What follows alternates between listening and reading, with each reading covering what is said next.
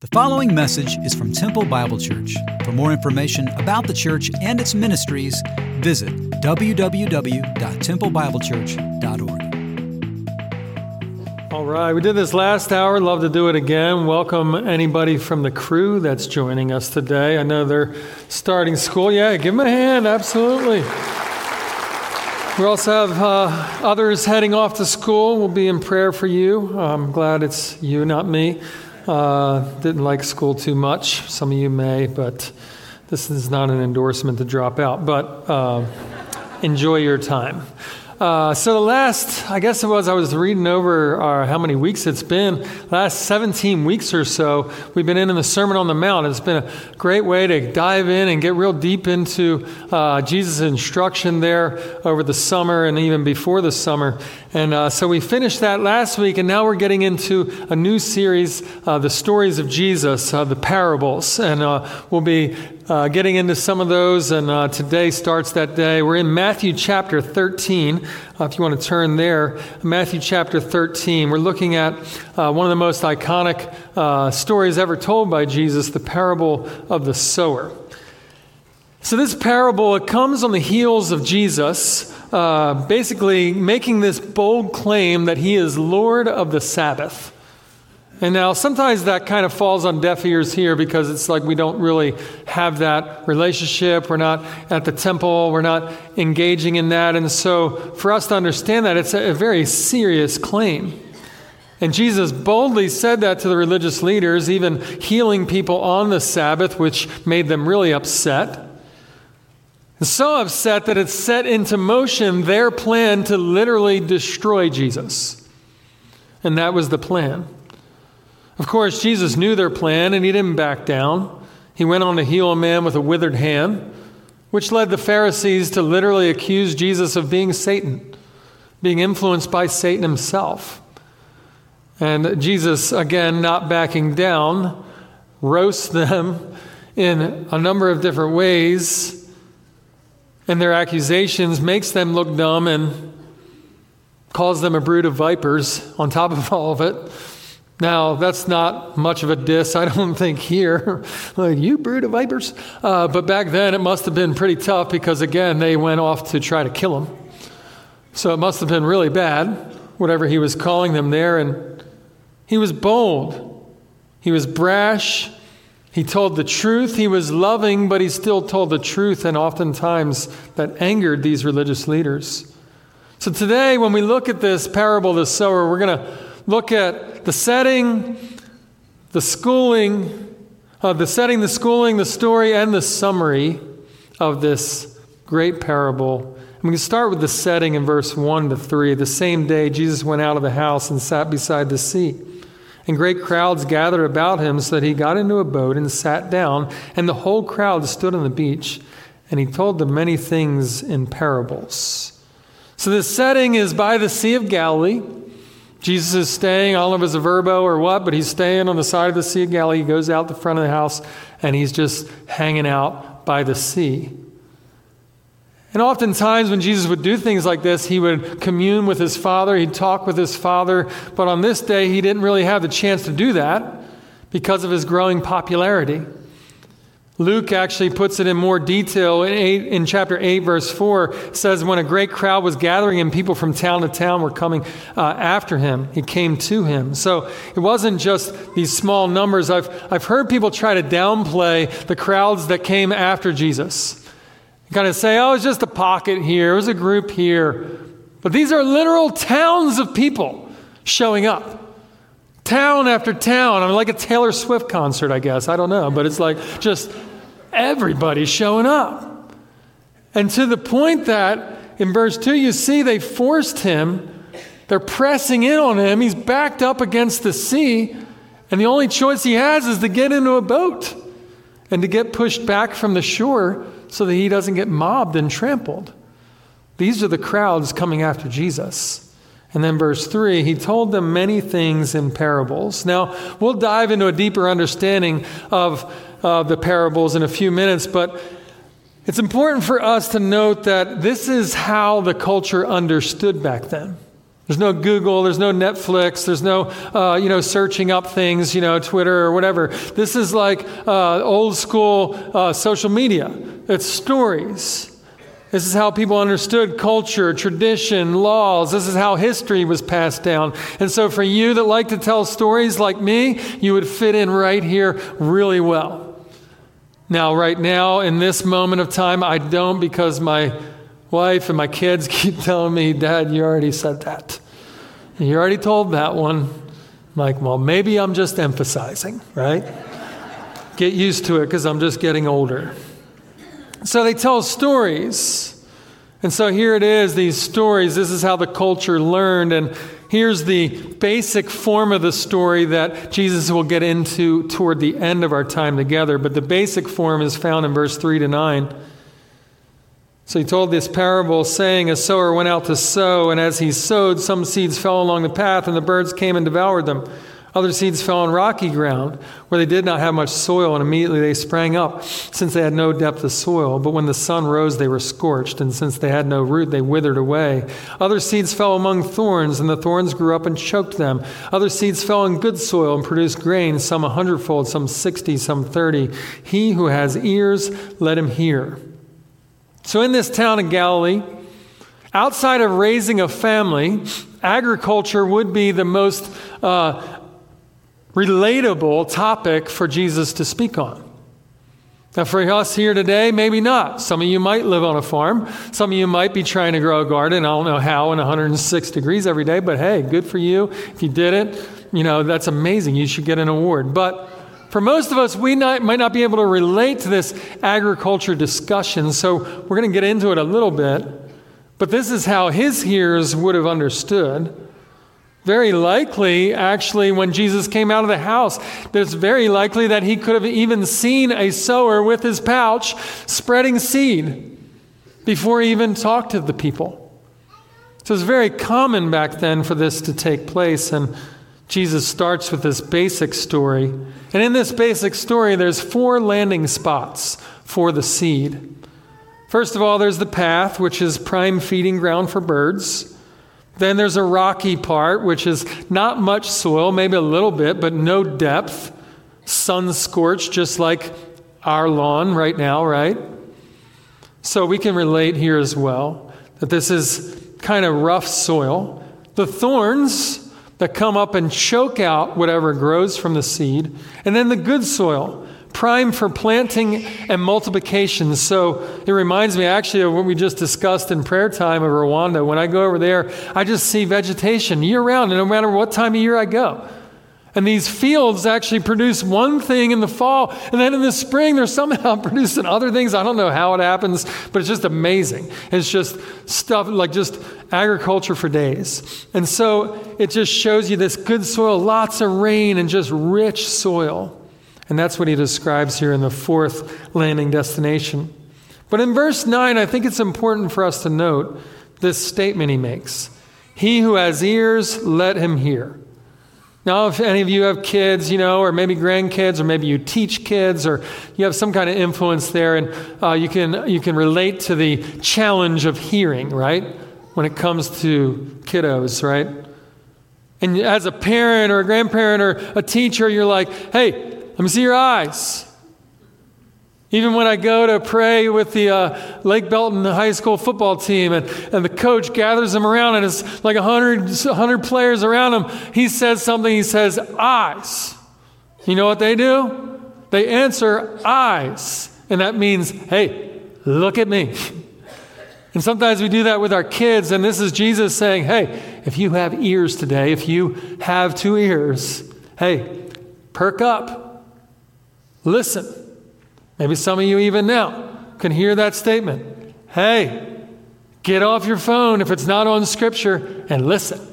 Stop thinking about what you're going to order at Freebirds and listen. See, I put that in your head now and you're distracted.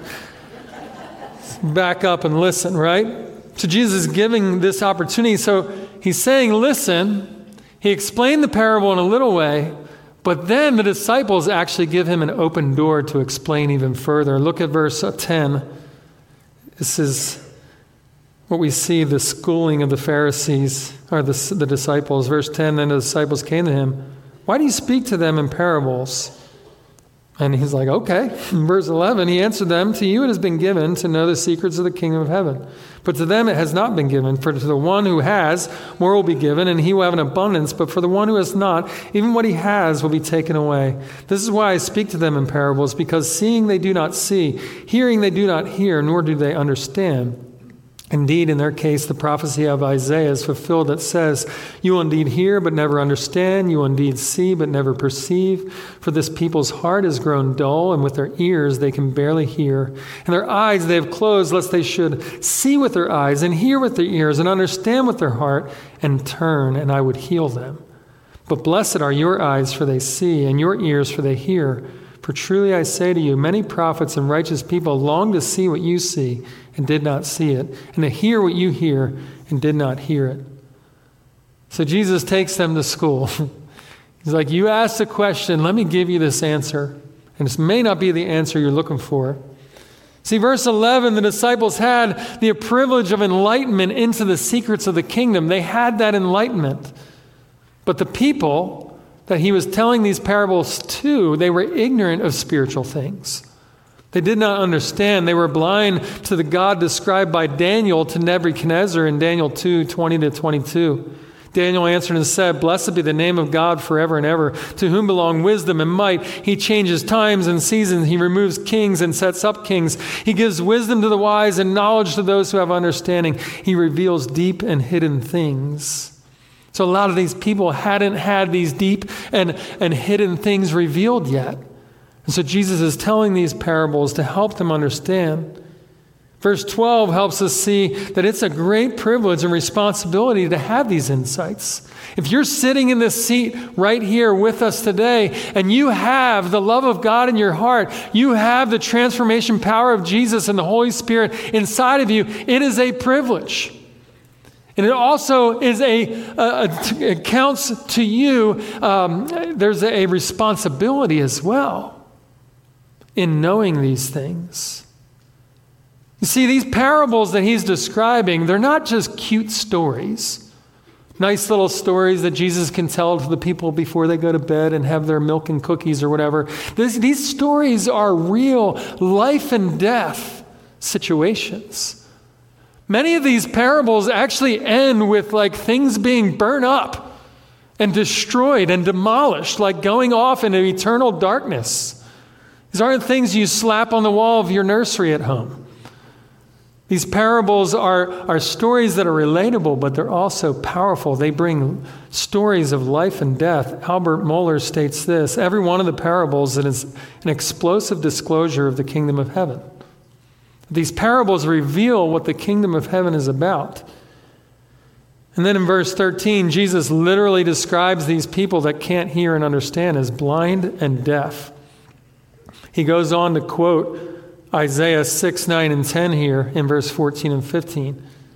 He describes them as like hearing words in another language but not being able to understand. Some of you maybe have gone to another country and you get off the plane and you just you don't know the language you're just hearing words and you're just like i wish i could understand. Where's that google translate? This is what it's like for people to hear the word and not understand it. It's like walking around with a sleep mask on. They're in darkness. So, for us as believers to see those who are in darkness and, and to treat them like they should have the light is wrong for us in how we interact with those that don't know Jesus. We need to understand what these first three soils are about, which are about unbelievers. And for us to see that they're in darkness, they're blinded, they need light. And so for these parables, sometimes it can just be in one ear, out the other. Like I could sit my four kids down in our living room and tell a story that might have a spiritual meaning. And for three of them, it's just like whew, right over their heads, or they're thinking about something else, and one of them's like, oh, I got it. This is how it is with the parables. This is what Jesus is describing.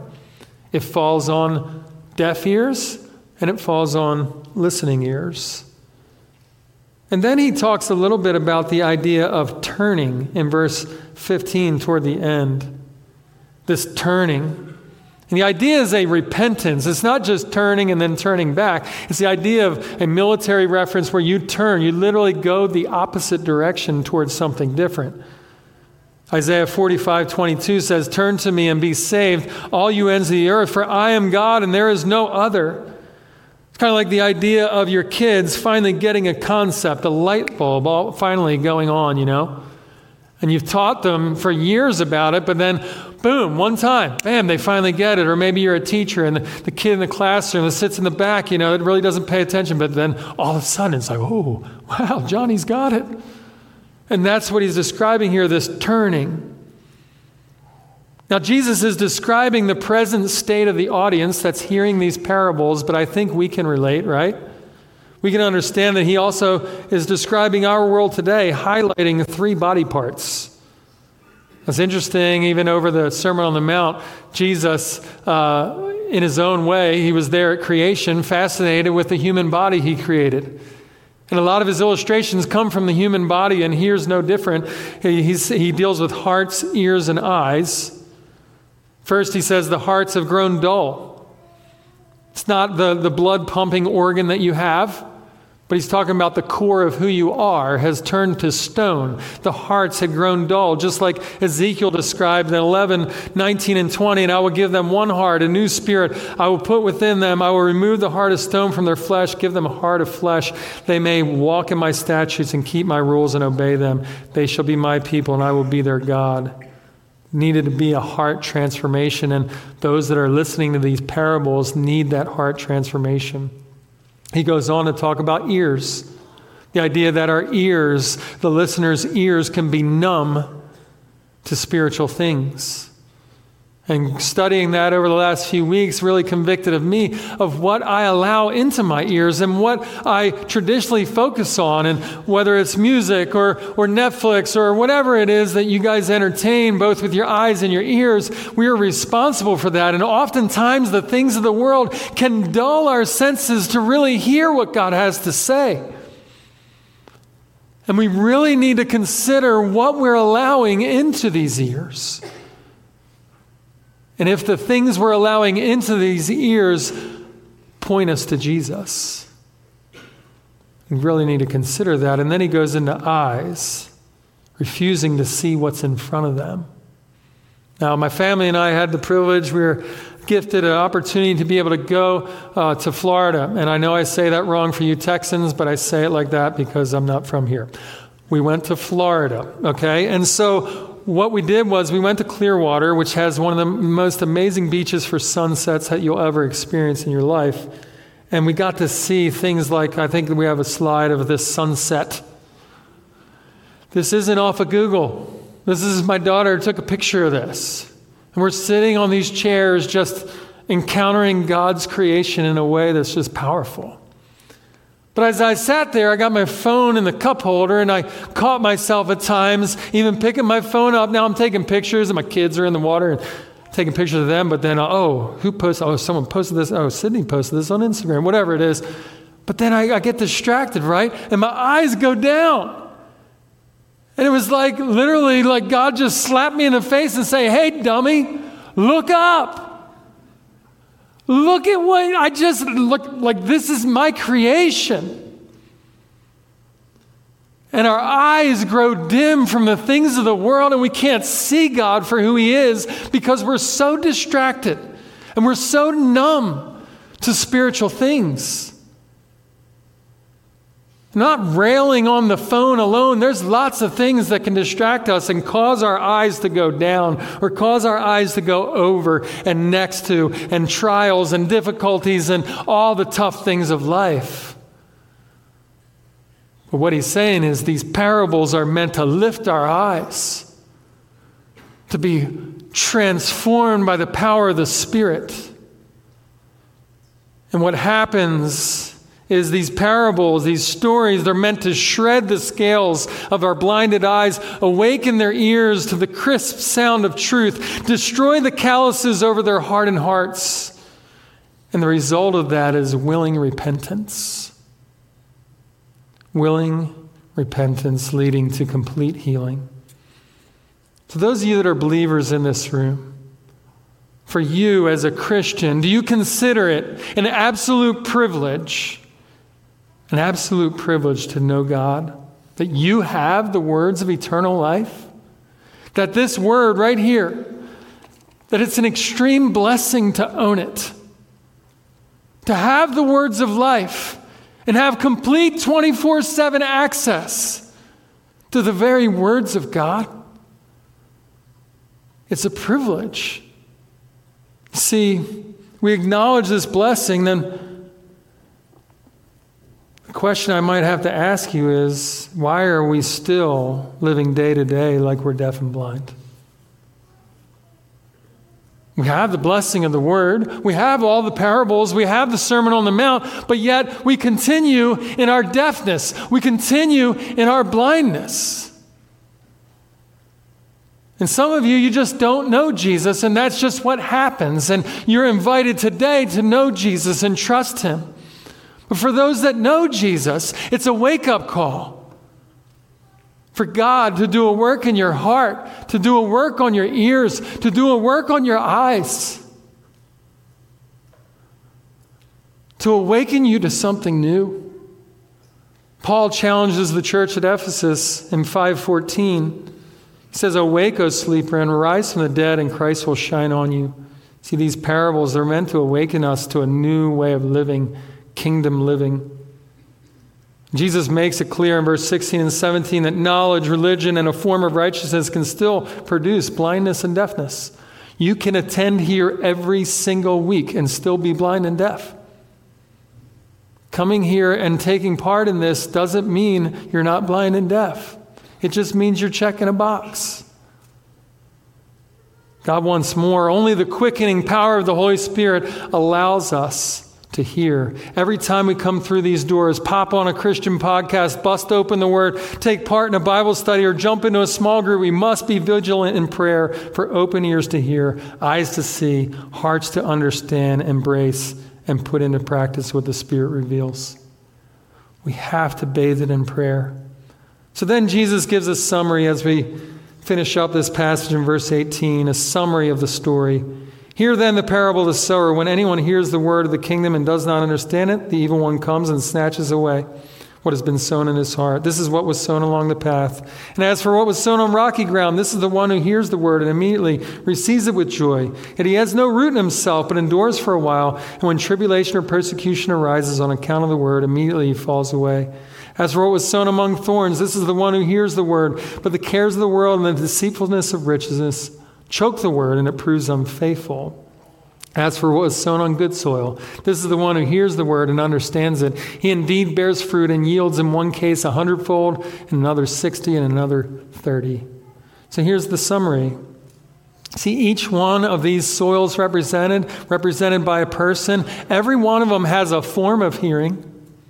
Every one says a heard, but the first one, and these, these titles are borrowed from a book that I'm reading called Tell Me the Stories of Jesus. If you want to understand the parables in a new way, go get that book. Tell Me the Stories of Jesus. There's four different hearts represented. First of all, the rejecting heart, the hard soil, hearing but no understanding. It's laying on top of this, this, this path. The seed is there, it has no life and no opportunity for life. It sounds like the people Paul warned Timothy to stay away from in 2 Timothy 3 7, always learning, never able to arrive at a knowledge of the truth. See, the evil one comes and snatches it away. You know, hardened hearts are nothing new in our history, right? You go back to the Old Testament, you see Cain and Abel. You see all different stories of hardened hearts, whether it's Jonah, whether it's David at times in his life, Nebuchadnezzar. You can go in the New Testament and see hard hearts. Our history, your own family, you we all have experienced hardened hearts, right? So the evil one comes and snatches it away. There's no opportunity for growth. But even in our culture, we live in a culture now that continues to develop hardened hearts, continues to reject immediately any thought of Jesus. And we, as a church, are responsible to come up with different ways and unique ways to engage people who are rejecting, who are part of the hard soil. Then the superficial heart, number two, the rocky soil. On the surface, it sounds great. They immediately receive it with joy. How exciting! It reminds me of my years of youth ministry 25 years seeing students go to camps, see them going to impact and doing impact clubs, seeing them go on a mission trip, and they're excited, they're, they're pumped. And they have this encounter, but unfortunately, most of the encounter was emotional. And they get the emotion, the hype, and then they come home, and then what? Trials, testing, temptations come, and then it shows what they really were. And all it was was an emotional decision, a spiritual high. There was no root, it was surface level and phony. See, these various soils are very relatable, like I said before, to us this hard in the soil. I, I went out front of my yard and naively brought a shovel with me to plant two trees a, year, a few years back. And living out uh, west, you know, it's just rock. And so I start digging. I get seven inches down, and you know what I hit? Not just a rock. This thing was like you could feel it 10 feet away. So, what did this Philly boy do for the next weekend? He rented a jackhammer and dug a hole for these two stinking trees in his yard that he couldn't do anything with except find a hole to put them in. So we can relate to this hardness of soil. And as the plant, if I just plant it in the seven inches, guess what? That tree's dead. It couldn't have a root system. So notice the word immediately. It's actually used twice here in verse 20. 21, it's like this rocky soil. It's like the seed, uh, the, the door of the house was open, the seed came in, and it blew right out the back door as quick as it came. That's the idea of this rocky soil. See, the gospel seed needs time to nourish and, and, and get down and develop roots. James 1 teaches us all about what testing produces and what we see in a good seed Blessed is the man who remains steadfast under trial, for when he has stood the test, he will receive the crown of life which God has promised to those who love him. Adrian Rogers uh, puts it this way a pastor and evangelist says, The faith that fizzles at the finish was faulty at the first. That describes this. Immediately received it with joy, but there was no root, it was superficial. Then we got the unfruitful heart, the third one, the weed infested soil. The cares of the world, deceitfulness of riches. Uh, we don't have time to get into all that, but if you go from a few weeks back, not to plug my own talk, but I happen to get the talk on treasures. If you didn't hear that one, go back on the website and listen because that embodies the cares of the world and deceitfulness of riches. And what it does is choke the word, it proves unfruitful. The Bible is full of challenges concerning fruit bearing. Psalm 1 3 talks about the godly person, and it says that person is like a tree planted by streams of water which yields fruit in its season. Trees of water, being able to get natural nourishment from that water, from that river that it's planted next to. Dave finished up the series last week and gave a great quote about building our life on the solid rock. Says, Someone with true faith will have a pattern of obedience in their life. It's not the basis of our salvation, but it's the fruit of it. So when it comes to the cares of the world and the deceitfulness of riches, I think it's we can just simply say, hey, this world has nothing for us. There's no satisfaction that comes from the world. I know this is speaking of an unbeliever, but I think we can get a warning to ask ourselves the question what is choking the word in our own lives? What is choking the word as it comes in? It doesn't have time to take root because we have so many things going on. Maybe a busy schedule. Maybe we just packed with stuff or our thoughts go elsewhere. We don't really discipline ourselves to be in the word and we're choked out. John 14, 23, Jesus replied, Anyone who loves me will obey my teaching. My Father will love them, and we will come, we will come to them and make our home with them. So, the last soil, the fourth, is the obedient heart. This is the believer. The one who truly believes, hears, and understands. It's a Greek word used here, try to not butcher it. It's me. And the idea is putting together joint facts into a comprehensive whole where God comes at you in different ways in your life and you get a fact here, and you get a, a, a, proof here, and you get His Word here, and it's these pieces that begin to come together, and the Holy Spirit melds and welds these pieces together into this whole of belief and understanding. And so for us, we get this truth. So, how do we know that you are a hearer? And a doer, a someone who has this obedient heart, how do you know that you can be recognized by one who has the good soil? Well, the scripture is all over this, and it says you bear fruit. That there should be evidence that you know Jesus in your life.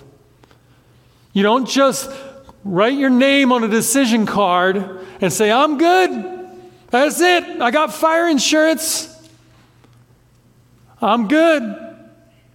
There should be evidence of something, a change. Now, maybe it starts slow, or maybe it starts fast and then gets slow and then goes. It's, it's, it's a relationship, but there should be some fruit. You know, due to the recent tragic passing of my nephew, God has really pushed me to consider things that really matter and will last. His short time here on earth of 25 years was filled with sowing seeds and bearing fruit.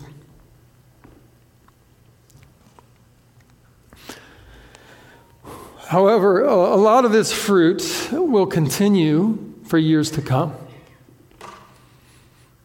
This dude went to work at Starbucks as a supervisor and brought his Bible every day. Everyone knew what he believed.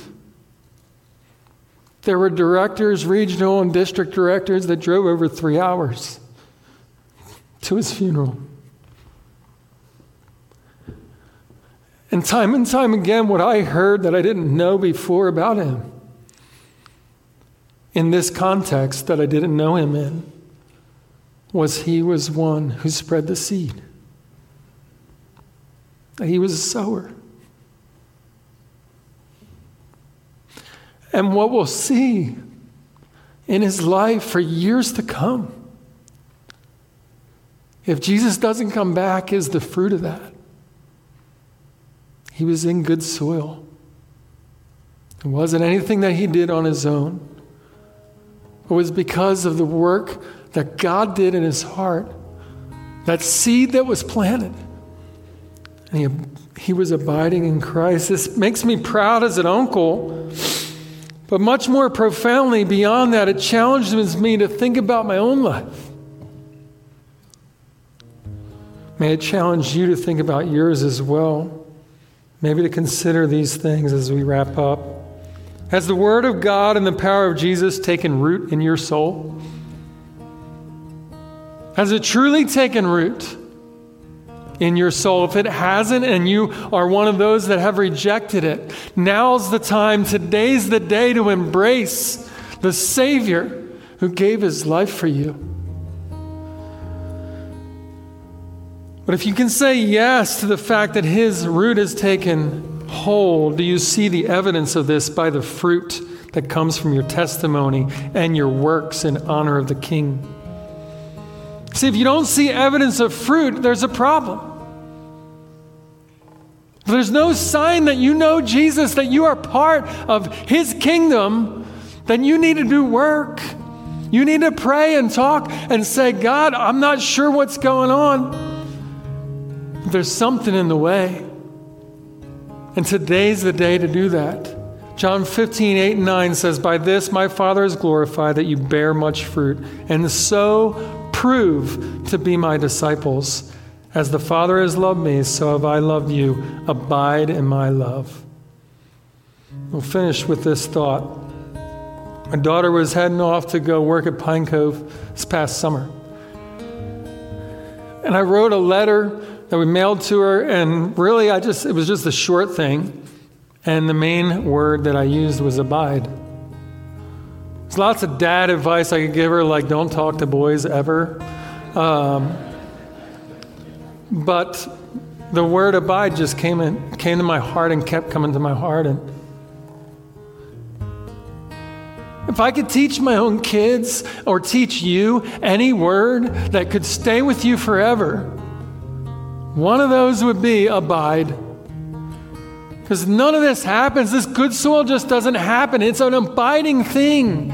It's taking root in your heart and it's producing things that you can't claim any power over.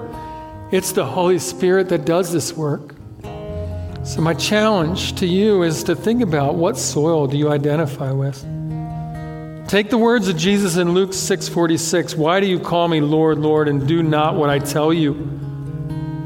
Here's your choices today. There's two. If you haven't trusted in Jesus as your savior, do it today. Trust in him. If you have, like me in studying this scripture, you got to take some time during this song to confess. I know it's 1209 and I know you're hungry and I am too. But three more minutes of your time won't hurt you, it will help you. So, as we stand, go ahead and stand. As we stand, I want you to take this time during this song to do work with God. Maybe trust Jesus today. If you've already trust Jesus, let him convict you and confess and determine to abide in Jesus.